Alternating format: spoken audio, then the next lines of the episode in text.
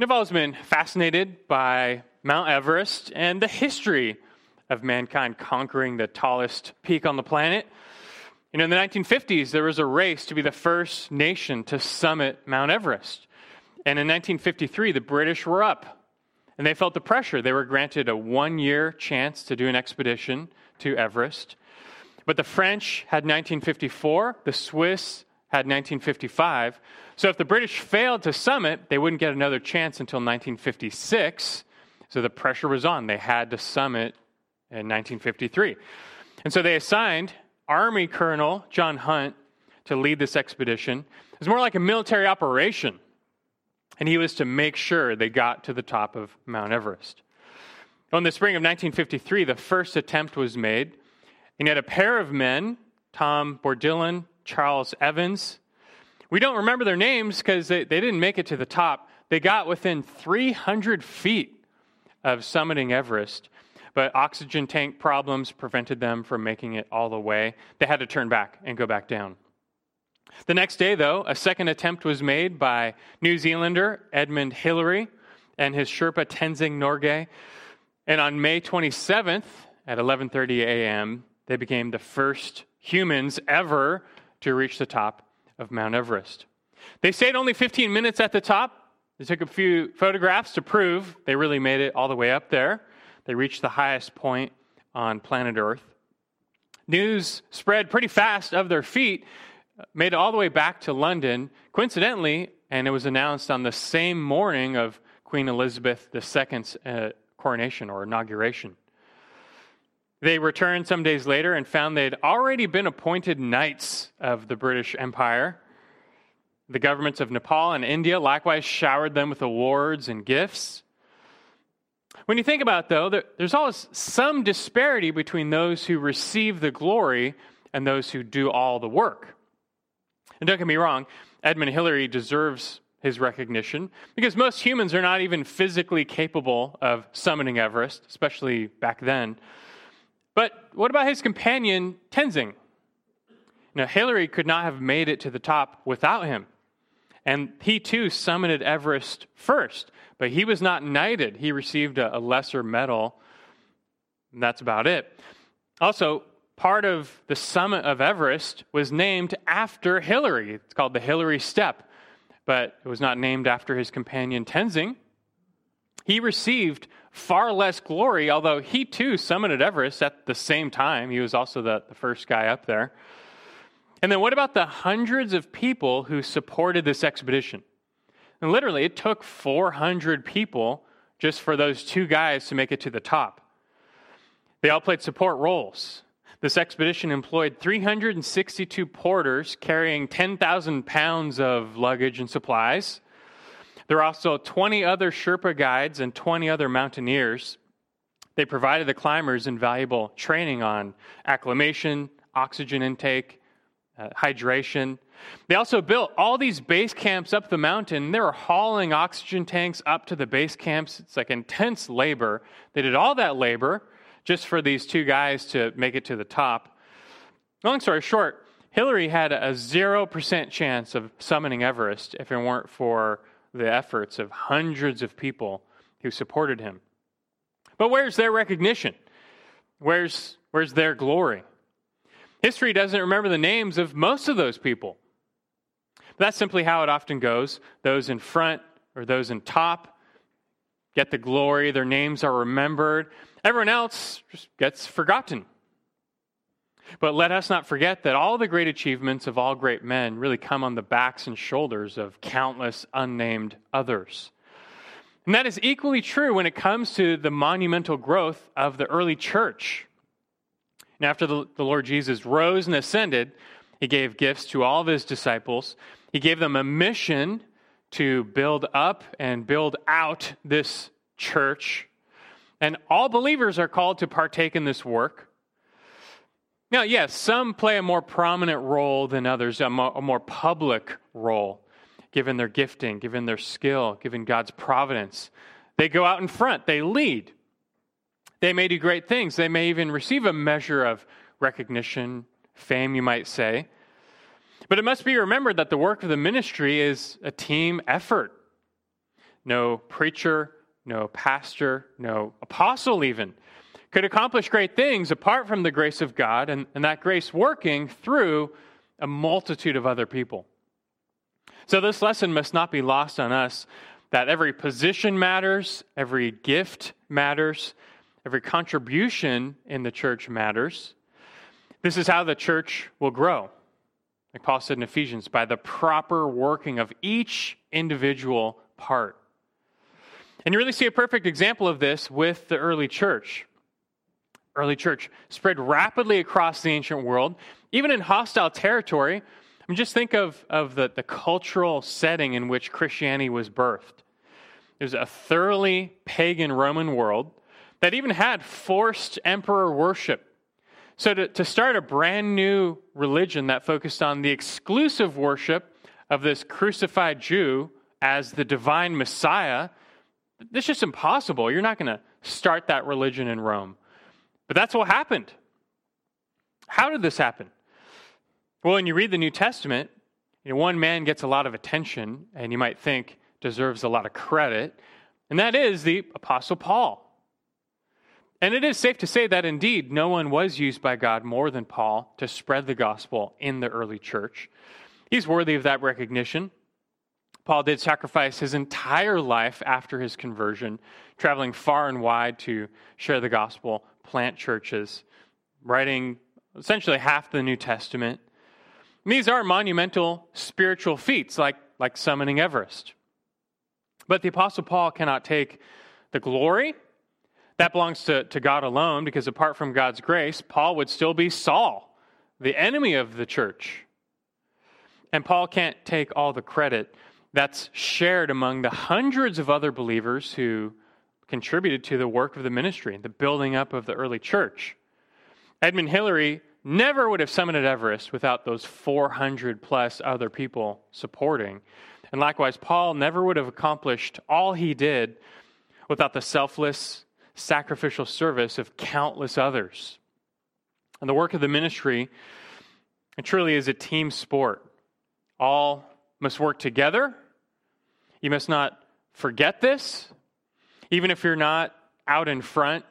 Even if you're not the person who's going to summit the mountain, maybe you're just the person carrying the luggage.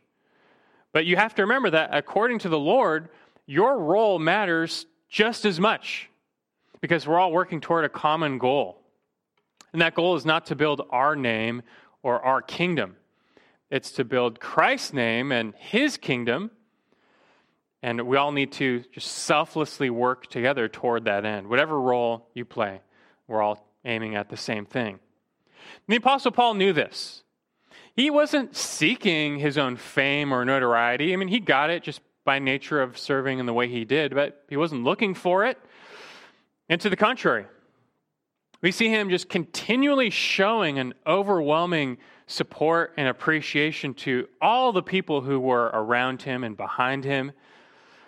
He knew that his work did not come alone, and he wanted everyone in the church to be encouraged just to keep serving, no matter their role, because he knew that that's how the Lord was going to build the church. It wasn't just through him, even though to us, like he did so much, but he knew it, would all be for nothing if it weren't for everyone else. And this appreciation, this encouragement, we often see it put on display in the conclusions of Paul's epistles and and as we're here in Colossians 4, that's very much the case. In fact, really more than most other letters, we see this put on display here at the end of Colossians. So if you're not there already, turn again to Colossians chapter 4 as we finally reach the conclusion of this letter. After a long time and many you know, COVID delays, we're finally at the conclusion of Colossians. In this final section, verses 7 through 18, concludes this short letter. And second only to Romans, the conclusion of Colossians is just chock full of these farewell greetings and commendations by the Apostle Paul. Such a short letter, it almost seems excessive. And you might be tempted to tune out such a passage in Scripture. After all, it's just name after name of all these people you don't know, and they're long gone. So, like, this is in your mind, this might be a place you just kind of skip over. But these types of farewell greeting passages in Scripture are more purposeful than you might think. You know, for one, Paul himself was endearing himself to the Colossian church, which he had never met. The same goes for Romans. That's another very long farewell section, even though he'd never been to the Church of Rome at that time. But he's showing these churches that even though he, he'd not met them in person, he, he cares about them. He's thinking about them, he values them, and he wants them to know it. In addition, though, I, I believe God providentially has included these passages in his inspired scriptures because he wants us to be encouraged. We're not the Colossian church. Paul's long gone. The Colossian church is long gone. This letter was not written directly to us. But by way of God's inspiration, it, it was. All scriptures inspired by God, profitable, and applies to the church in every age. And we are meant to derive encouragement even from a passage like this. And here we're instructed and encouraged just by this farewell section that the church is not built alone. Even if your name does not go down in history, you can contribute to this eternal work in meaningful ways. And indeed, you must. The Lord Jesus is pleased ultimately just by the faithful service of all of his disciples, no matter what role they play. That's what matters. We see that put on loud display in this little conclusion passage. You're not the Apostle Paul. You may not be the one chosen to summit the mountain. Your name might not be remembered, but still be encouraged in, in the role you play. And just make sure you're faithfully serving in your role. And today we're going to look at various characters Paul commends in this final passage, and, and they give us this encouragement by their faithful example. These are just faithful. Their names are recorded, but to us, they might as well be no names. Never heard of them before. You probably won't think of them again, but we can be encouraged by their faithful example of just selfless, sacrificial service to the Lord. This is how He will build His church. And so may we be motivated to, to press on and do the same. So let's begin with some of these character sketches. The first is Tychicus. We'll start with Tychicus, verses 7 and 8. Let's read those again. Colossians 4, look at verse 7. He gets to the end, he says, verse 7 As to all my affairs, Tychicus, our beloved brother and faithful servant and fellow bondservant in the Lord, will bring you information. For I have sent him to you for this very purpose, that you may know about our circumstances, that he may encourage your hearts. At this point, Paul just finished the body of his letter. He's said to them everything he wanted to say to them in writing.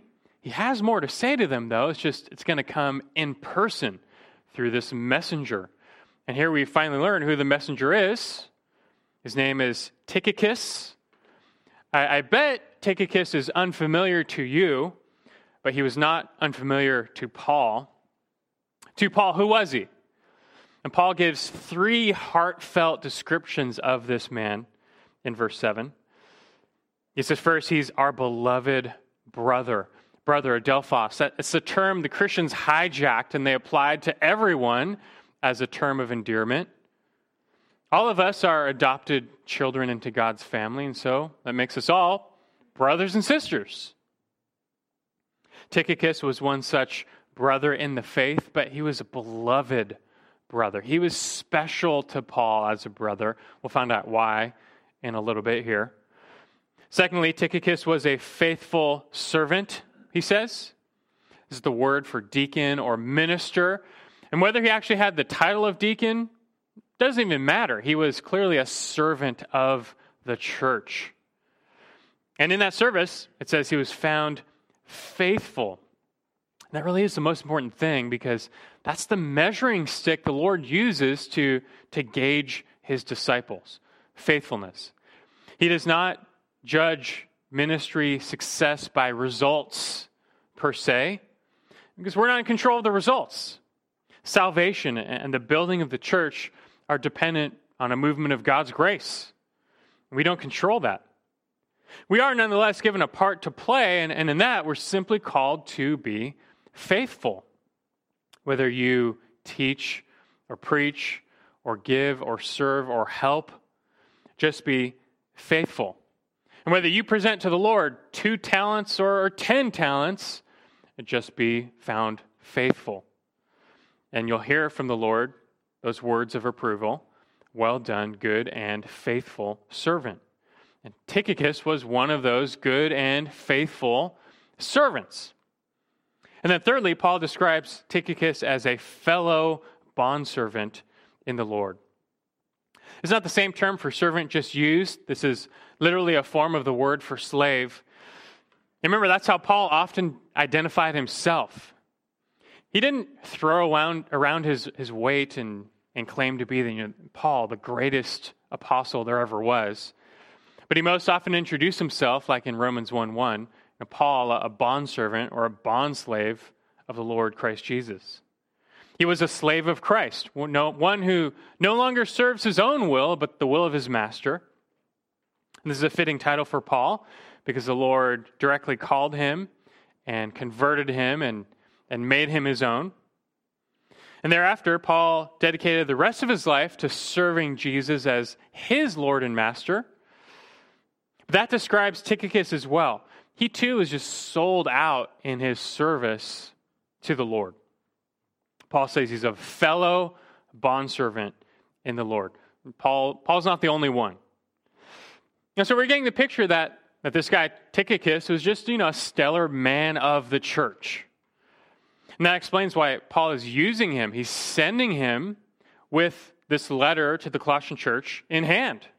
Verse 7 Titus, or was chosen to deliver this letter to the church. Verse 7 says, to bring them information.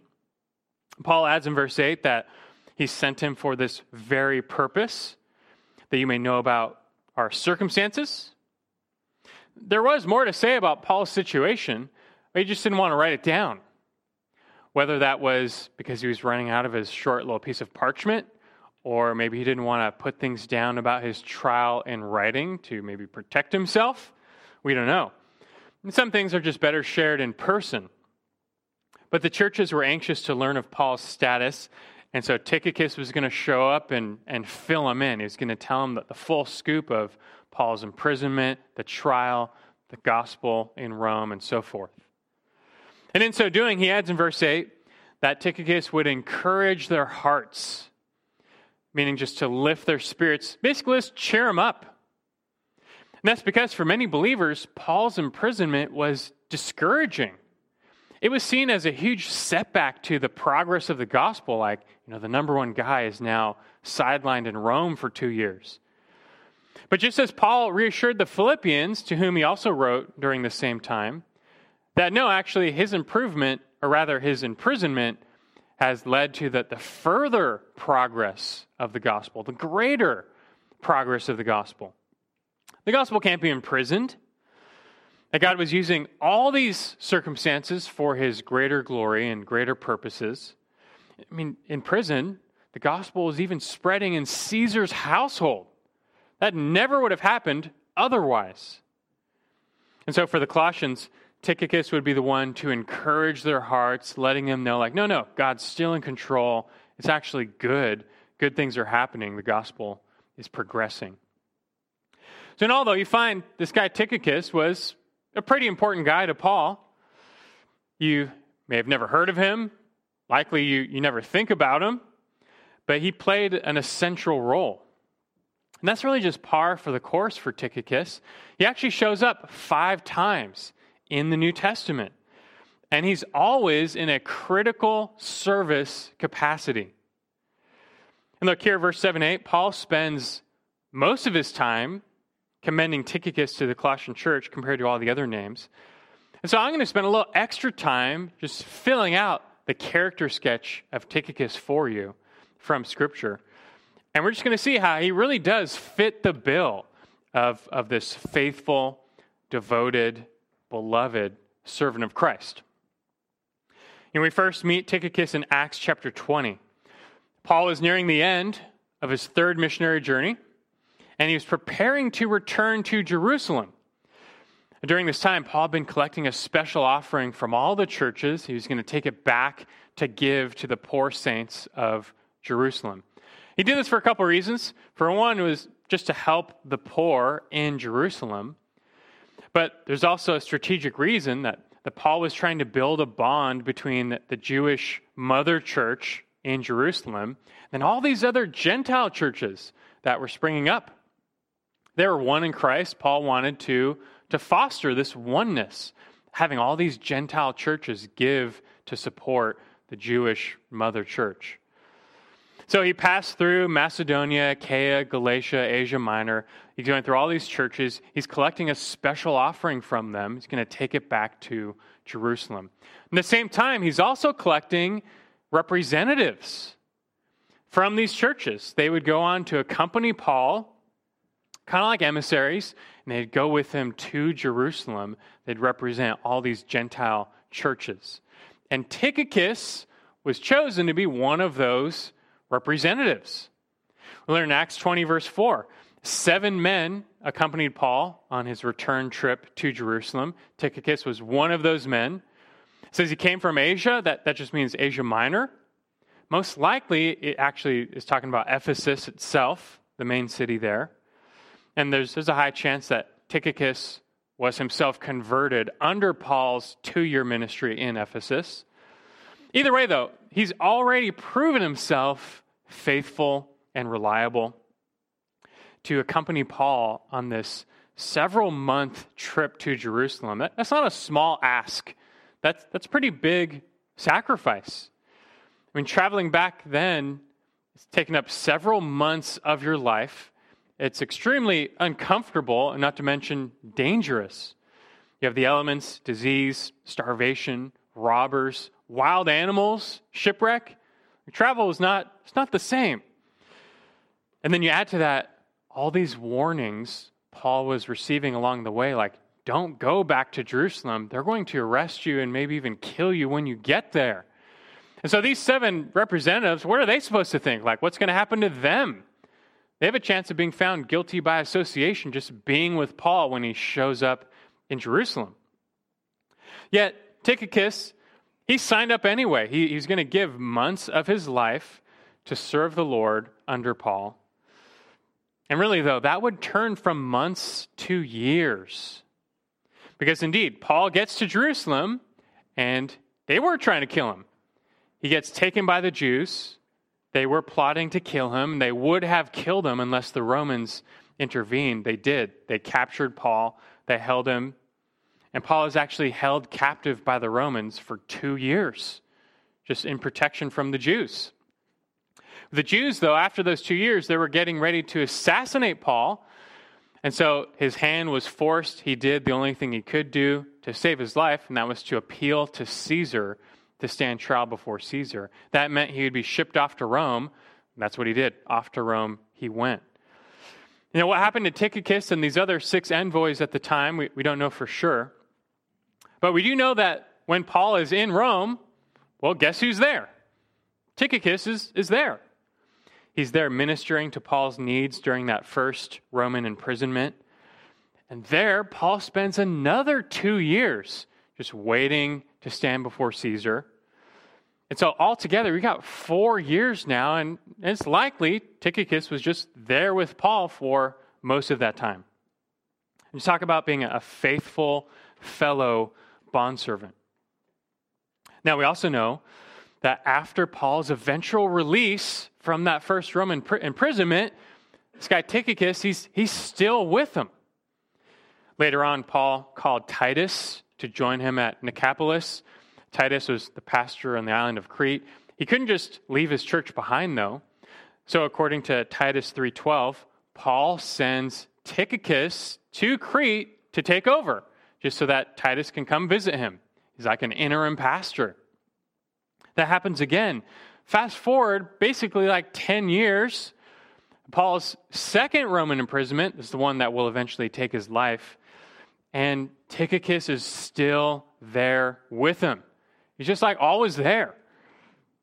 Paul is facing execution. He desired to see his, his special child in the faith, Timothy, one last time. He's passing the baton to Timothy. Timothy's pastor in Ephesus. He likewise can't leave his church behind. So according to 2 Timothy 4:12, Paul sends Tychicus to Ephesus. He goes, he relieves Timothy. Timothy's able to visit Paul one last time. look, you don't send just anybody, though, to take over these churches for four to six months or however long that travel takes. And clearly, if Paul didn't trust Tychicus as a servant with a shepherd's heart, he would have never sent him. But Tychicus was worthy.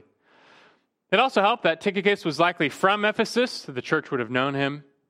The same goes for Colossians, the church of Colossae. They're relatively close together. There's a good chance the Colossian church already knew who Tychicus was.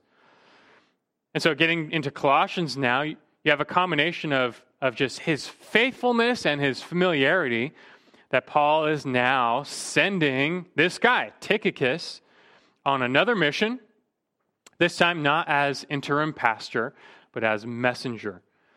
And Tychicus is going to be the primary bearer of this letter. He shows up, he's got the letter to the Colossians in hand.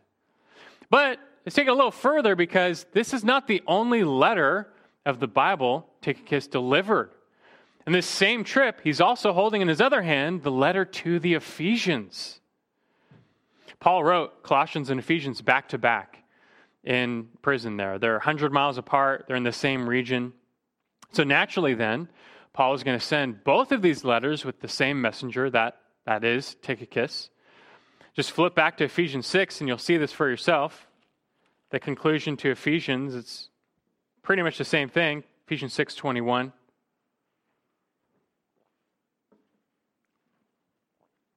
He says to the nearby neighboring church of Ephesus, Ephesians 6:21, he says, "But that you also may know about my circumstances, how I am doing, Tychicus, the beloved brother and faithful minister in the Lord, will make everything known to you.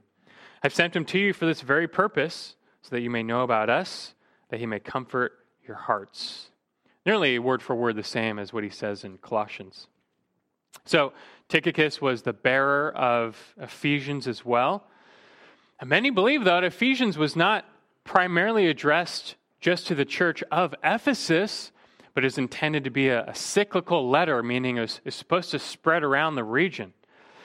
If that's the case, really, Tychicus is being sent on his own little missionary journey, going from town to town, spreading the writings of Paul around. We already know for a fact that was the case with Laodicea. Go back to Colossians 4 Look down at verse 16. This is a, a very close town to Colossae, just a few miles away, Laodicea, in the Lycus River Valley. Colossians 4:16, he tells the church, "When this letter is read among you, Colossians, have it also read in the church of the Laodiceans. And you, for your part, read my letter that is coming from Laodicea." And a side note, some actually believe that the letter from Laodicea is actually Ephesians. And uh, likely, though, Tychicus, he's bouncing these letters all around these towns of Asia Minor. But we're still not done because, along with Colossians and Ephesians, Paul wrote another letter at the same time in that imprisonment. It's Philemon, which was not to a church. This is a letter he gave to an individual, Philemon. Where's Philemon from, though? Colossae, that the, he's, that the church of Colossae meets in his house. So when Tychicus shows up to Colossae, he's got two letters for them one for the church, one for Philemon. So we already have him carrying three letters of the New Testament. Let's just add one more. Because I mentioned how Paul, he's in the second Roman imprisonment. He's sending Tychicus to relieve Timothy. Well, that's when he's writing Second Timothy. So, you know, without a doubt, Tychicus hands the letter we call Second Timothy to Timothy in that time as well. So he put it all together, and this is just what we know of that the Lord used this man Tychicus to deliver four inspired books of the New Testament Colossians, Ephesians, Philemon, Second Timothy. That, that's pretty amazing, and you've probably never even heard of him before. We find then that Tychicus, he's like one of those Sherpas on Mount Everest, right? They don't get the fame, they don't get the name recognition like the climbers, but they're doing pretty much the same work. Like the same amount of labor is involved, sometimes even more. They're, they're doing all the behind the scenes, hauling the oxygen tanks up to all those base camps. And without their labor, nobody's getting to the top of the mountain. And likewise, without the sacrificial work of a guy like Tychicus, the ministry of Paul is not getting very far. It's not going beyond Rome. If Paul didn't have an extremely faithful and reliable partner to deliver his letters, all of his writings, which we rely on so much, would be good for nothing. This was before email, before telephone, before even a postal service. Back then, delivering mail was on you. You had to figure it out. And so, what use would all of these writings be if the churches never received them? They never got these letters. It, it would be for nothing. We would lack four key books of the New Testament. Now, of course, in God's providence, He would never let that happen, but He was going to use some faithful servant. Tychicus was that guy. Paul wrote these letters under, under the inspiration of the Spirit. But if the Lord did not use a faithful servant like Tychicus, where would they be now? His work is just as essential. And talk about a significant supporting role. Tychicus himself left no writings, nothing that lasted. He did nothing noteworthy in the book of Acts, but he too laid down his life and his will to serve the Lord.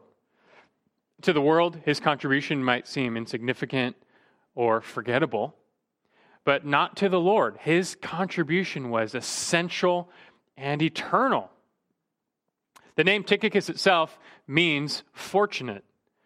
And truly, Paul was fortunate to have such a ministry friend, this, this beloved brother, a faithful guy you can always count on just to do what, whatever needs to be done to serve the Lord. Not to serve just Paul and build Paul's name, just whatever needs to be done to further the name of Christ and the work of the ministry.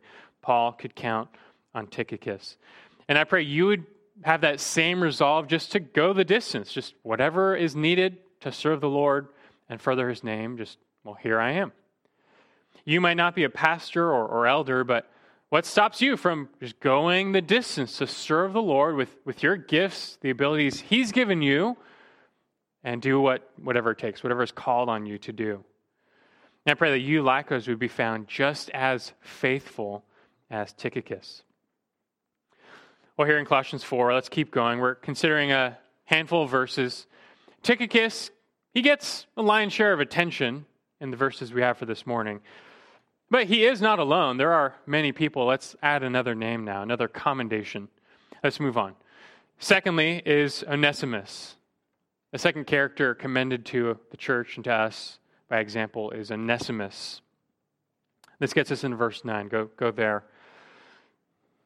Colossians 4 9. With Tychicus, he says, and with him, Onesimus, our faithful and beloved brother, who is one of your number. He says, they will inform you about the whole situation here. Here we learn that Tychicus was not being sent to the Colossian church alone, but he was accompanied by another friend of Paul, Onesimus. Onesimus, though, was actually from Colossae. He says he's one of your number. He came from them. Now he's going back, but the circumstances of his return are, we learn, much different than the circumstances of his departure. And the background to this guy, Onesimus, comes from that short book of the Bible, Philemon. I already mentioned how Paul was sending this letter to Philemon at the same time.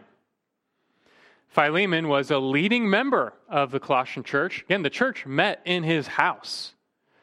But as you read Paul's letter to Philemon, you very quickly realize why he's getting his own personal letter. And it has largely to do with this guy, Onesimus. If you want to follow real quick, you can flip over to Philemon. It's right before Hebrews.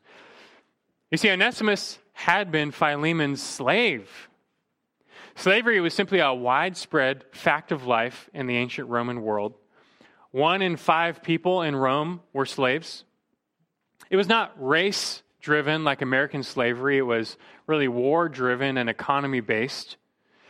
If you were in overwhelming debt, you might sell your slave yourself into slavery to repay. Now, if you want to learn more about slavery in the ancient world and what the Bible actually says about it, we really devoted a whole sermon to it. You can go back and download the Colossians 3:22 message just from several weeks ago. Colossians 3:22. But for now though, here's what we know about Onesimus. Onesimus was Philemon's slave. He had run away. And at the same time, he almost certainly had stolen from Philemon in the process. And then Onesimus fled to Rome. That was a very common destination back then for a runaway slave. You get lost in the, in the crowd, the large population of Rome. However, in God's providence, Onesimus did not get lost in Rome. He got found in Rome. From the language of Philemon, it's very clear that Onesimus came to salvation through the ministry of Paul in Rome. Like Philemon 10 says, Paul writes, I appeal to you for my child Onesimus, whom I have begotten in my imprisonment. He's his spiritual child.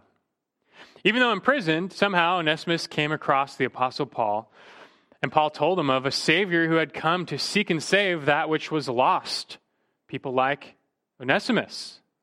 He told him of Christ who died on the cross and rose from the dead to pay the penalty of, of sinners like Onesimus and to redeem them to forgive them, to make them new.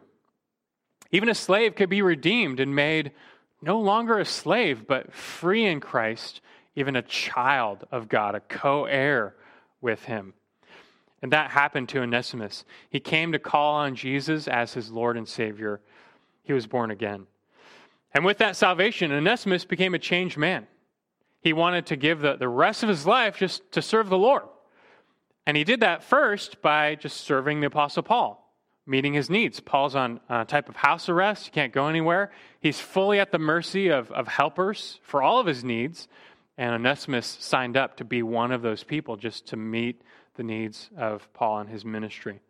And so Onesimus became one of these beloved brothers of Paul. It's a cherished friend. Paul affirms in Philemon 13 that he wished to keep Onesimus with him. He says that he might minister to Paul in his imprisonment for the gospel. He wanted to keep him just as a, he's such a, a minister to Paul. But Paul didn't keep him. He, he sent him back to Colossae. He sent him back to Philemon. Why? Well, I think he's just trying to put the glory of the gospel on display. And technically, by Roman law, for Onesimus to truly be counted free, Philemon, his master, had to release him. And Philemon himself, being a believer in Christ Jesus, that's what he needed to do. In the church, there is neither Jew nor Greek or slave or free. We're all one in Christ. Philemon needed to show that. And so Paul sends Onesimus back to Philemon, but he puts this letter in his hand it may have actually been Onesimus who was carrying this letter back to Philemon. We don't know actually for sure. But in this letter, Paul appeals to Philemon to, just of his own free will, release Onesimus and even embrace him as a brother. Look at Philemon 16 if you happen to be there. He tells him to receive him no longer as a slave, but more than a slave, a beloved brother especially to me, but how much more to you, both in the flesh and in the Lord. See that same phrase again, beloved brother. Paul had called Tychicus his beloved brother. Philemon 1, Paul calls Philemon his beloved brother. But Onesimus the slave is also his beloved brother. And that's because he's, he's not a slave, he's not on lesser terms. There, there's level ground at the foot of the cross.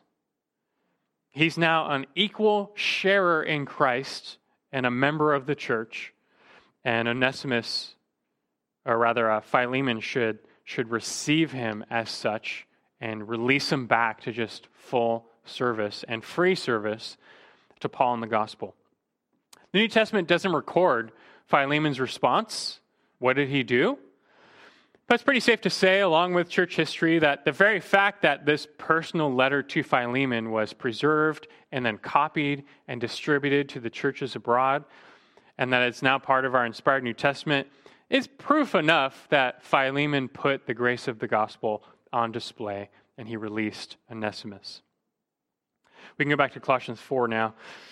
Here, though, in Colossians 4, so that's just background. Here's Onesimus. In Colossians, though, and Paul's not talking to Philemon, he's talking to the whole church. And he's commending Onesimus to the whole church.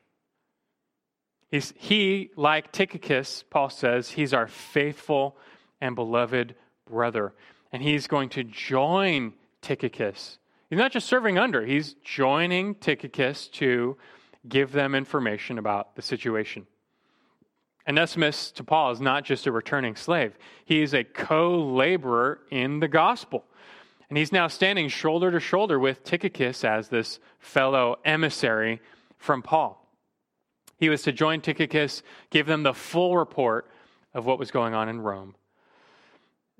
The Colossian church may have thought the worst of Onesimus because when he left, he was not a believer. He had stolen, he had run away, probably had a low view of him.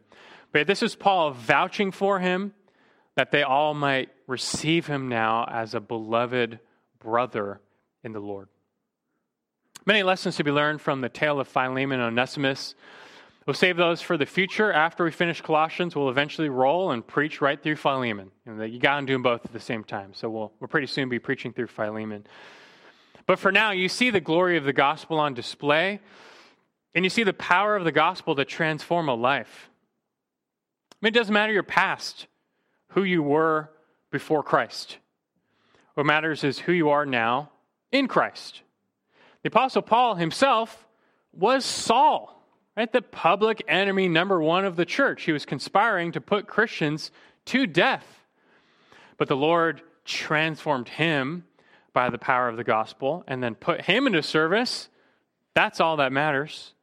The same happened to Onesimus. He was transformed by faith in Christ and lifted both, both spiritually and socially to a new life. And this still happens. Everyone has a past everyone's past is marred by sin. We all once were dead and lost in our sin. But your past sin and your past status does not define you. It, it, should not define you anymore. Rather, now your new name in Christ is what defines you and what should define you. And as you come to realize that the superabundance of, of grace and forgiveness brought to you by this Christ who served you and laid his life down for you, then you should now be just more than happy and willing to serve him and to lay down your life for him. That was Onesimus. He was ready to lay down his life now for his Lord. And I pray we can follow his lead. Well, we're going to include one more. Thirdly, here, a third character to examine, and their example is Aristarchus. Not going to finish them all today, but let's get Aristarchus in there. From verse 10, look there, back in Colossians 4, verse 10. He continues and says, Aristarchus, my fellow prisoner, sends you his greetings. Thirdly, we've got here Aristarchus. He's called Paul's fellow prisoner. It's not actually mean he was necessarily actually imprisoned there with uh, Paul in Rome. It could mean that, but Paul uses this term sometimes to speak of guys who they had essentially given up their own will to serve Paul during his imprisonment. That's probably what's going on with Aristarchus, given what we know about him elsewhere. Aristarchus has a long history with Paul. He goes back before Tychicus. In fact, Aristarchus was a traveling companion with Paul before that.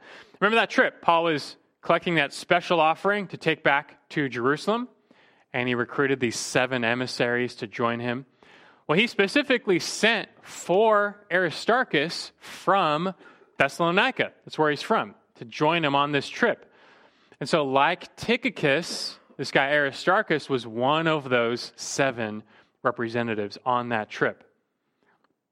Aristarchus shows up in Ephesus to join Paul to get ready for this trip, when he gets there, there's a riot surrounding the Apostle Paul. Didn't have anything to do with Aristarchus, but just over Paul. Paul had been in Ephesus for two years at that point, and he had basically converted so many people that it was bad for business. And all these Gentiles, they're no longer worshiping their little silver statue of Artemis or whoever. They, they were turning away from their pagan idolatry. So you had all the town silversmiths saying, like, this is bad for business. Like, he's taking away all of our business. So they, they lead a riot against the Apostle Paul. This is Acts 19. That mob, though, they form a mob to, to get Paul. Now, that mob never gets to Paul, but Acts 19.29 says they got Aristarchus instead. And they dragged him away. He wasn't killed, but I'm sure he was roughed up quite a bit.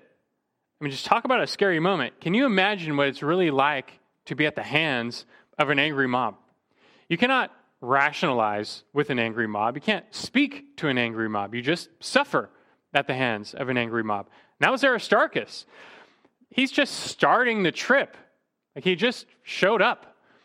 this is the perfect time for Aristarchus to say, you know, this is not what I signed up for. I thought this was like a, a pleasure cruise to Jerusalem. I didn't mean to, to put my neck on the line. But that's not his response. He doesn't go back home. He doesn't turn, turn away. He doesn't retreat. Shortly thereafter, Paul and the, the group leaves Ephesus to go on this trip to Jerusalem, and Aristarchus, he's still there. He's right there with them. He's still willing to suffer and risk his personal safety to just serve the Lord through Paul. And get this, he would suffer again. Aristarchus gets the short end of the stick. He would suffer again. You know, we noted Paul gets to Jerusalem, he is arrested. He's held by the Romans for two years. He appeals to Caesar, shipped off to Rome. Now, according to Acts 27, verse 2, Aristarchus is with him on that return trip to Rome. That just means that Aristarchus was on that ship. If you've read Acts 27, you know what happens to that ship. That fateful voyage by sea where Paul and 276 other passengers suffer a, a terrible shipwreck. It almost takes all of their lives. They almost all die at sea. But by God's providence and Paul's leadership, every life was spared. But Aristarchus was on that ship. He too nearly again died just by being associated with Paul. You fast forward two more years, Paul has been in prison in Rome waiting trial for Caesar. Aristarchus, like Tychicus, he's still there, just hanging around serving. And now Paul, from that cell, writes to the Colossian church. Here we have in verse 10 Aristarchus, my fellow prisoner. He's just here serving me in these four years of imprisonment. Well, he sends you his greetings.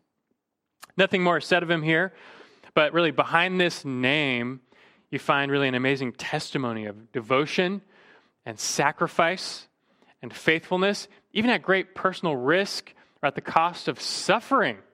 We see in Aristarchus that this willingness to, to go the distance to serve Christ, whatever the cost might be. I mean, Christ laid down his life for me in, to the point of death.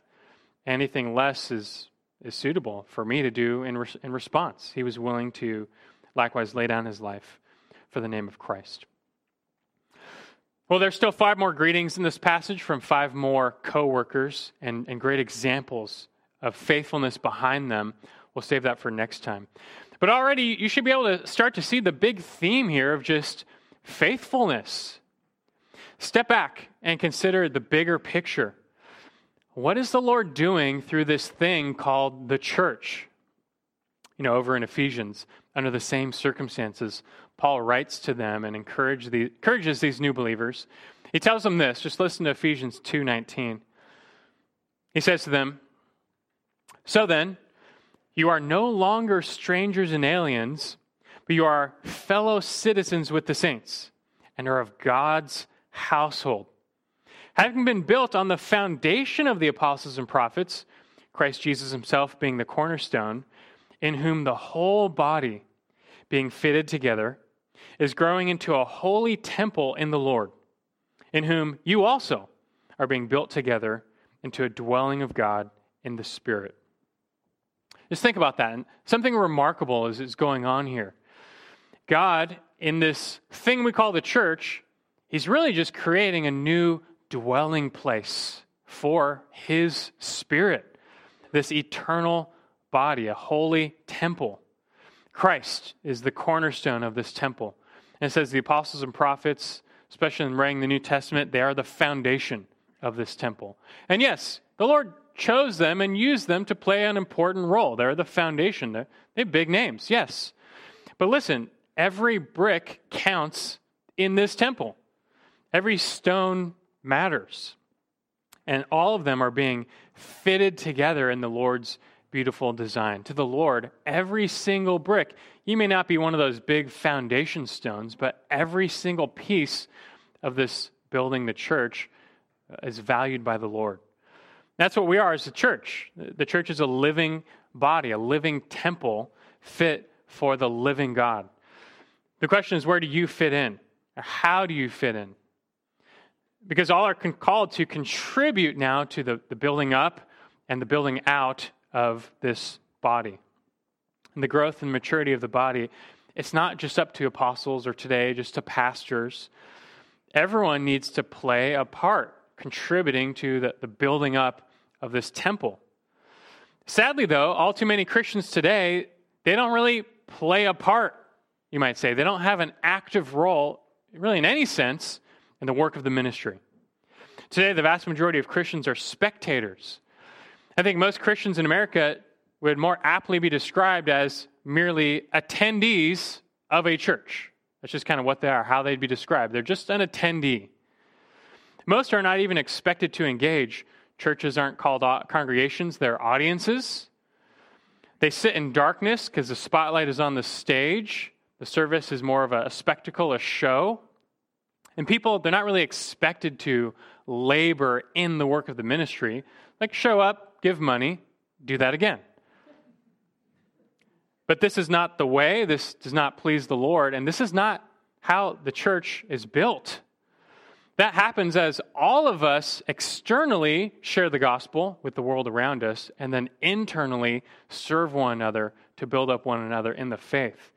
That's something I can't do by myself. Every single believer has to contribute to that work and is called to. That's not a passive thing.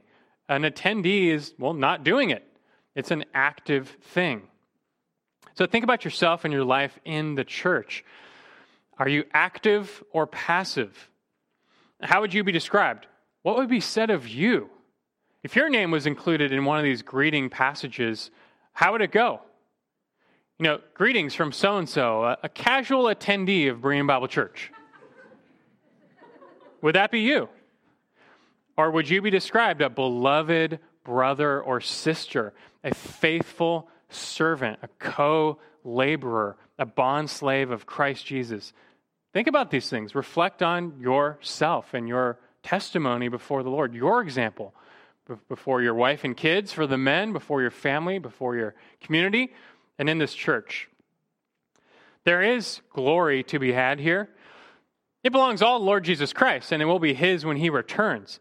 But I tell you that those who give themselves over to the work of His ministry for his name. They get to uniquely share in his glory when he returns. They will not be found ashamed. Christ alone dwells at the top of that mountain. And you know what? He could get there all by himself. He doesn't need anyone for support. But in his glory, he's chosen to use us and equip us for this work. Even to reward us, he invites us up to himself. He will eventually bring us up to himself. But for us and for our time, may we simply be found increasingly faithful in how we serve Him. Whatever role you play, just be found increasingly faithful. And you will indeed on that day hear those words from our Master Well done, good and faithful servant. Enter into the joy of your Master. And so let's press on and be faithful. And pray with me.